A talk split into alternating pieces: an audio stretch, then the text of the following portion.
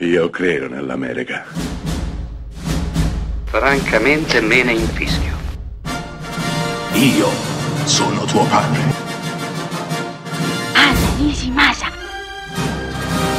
Rimetta a posto la candela. Rosa bella.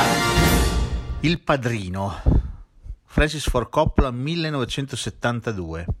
Il Padrino è un, film, è un film strano, è il primo grande film di Francis Ford Coppola. Regista alle prime armi, regista che aveva fatto piccoli film, la Paramount crede in lui e gli dà questo progetto, questo progetto che inizialmente non era così grande, così enorme. Il libro di Mario Puzo esplode durante la lavorazione del Padrino, diventa qualcosa di enorme le pressioni sul regista diventano pazzesche. Regista giovane, giovanissimo Francis Ford Coppola, eppure determinatissimo.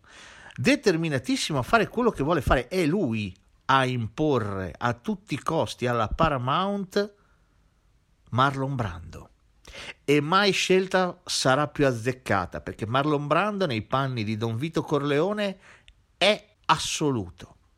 È un menhir, è qualcosa che è lì fermo, immobile, nel tempo, nello spazio e nessuno potrà mai togliere da lì. La storia di questa epopea, di questa famiglia mafiosa, una delle prime volte che vediamo la mafia come qualcosa di buono, con cui empatizzare, fenomeno pericolosissimo, pericolosissimo, eppure descrive un'altra mafia, una mafia legata ancora a valori, tradizioni ed etica perché dove non arriva la giustizia, dove non arrivano i tribunali, dove non arriva la polizia, c'è Don Vito Corleone.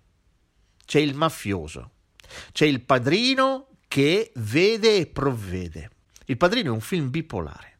È un film che da una parte ti fa vedere il lato amico, la faccia amica della mafia, dall'altra tradisce immediatamente questo concetto e ti dice non ti fidare Nonostante ciò, nel primo film ancora resiste di fondo un'etica, una tradizione, un modo di pensare arcaico impersonato da Marlon Brando. Nel momento in cui verrà a mancare Marlon Brando, tutto il castello di carte cade e la mafia si mostra per quello che è, qualcosa di crudele. Il vecchio mondo è finito, è tramontato, adesso c'è il nuovo mondo, lo spettro di un futuro terrificante che arriverà.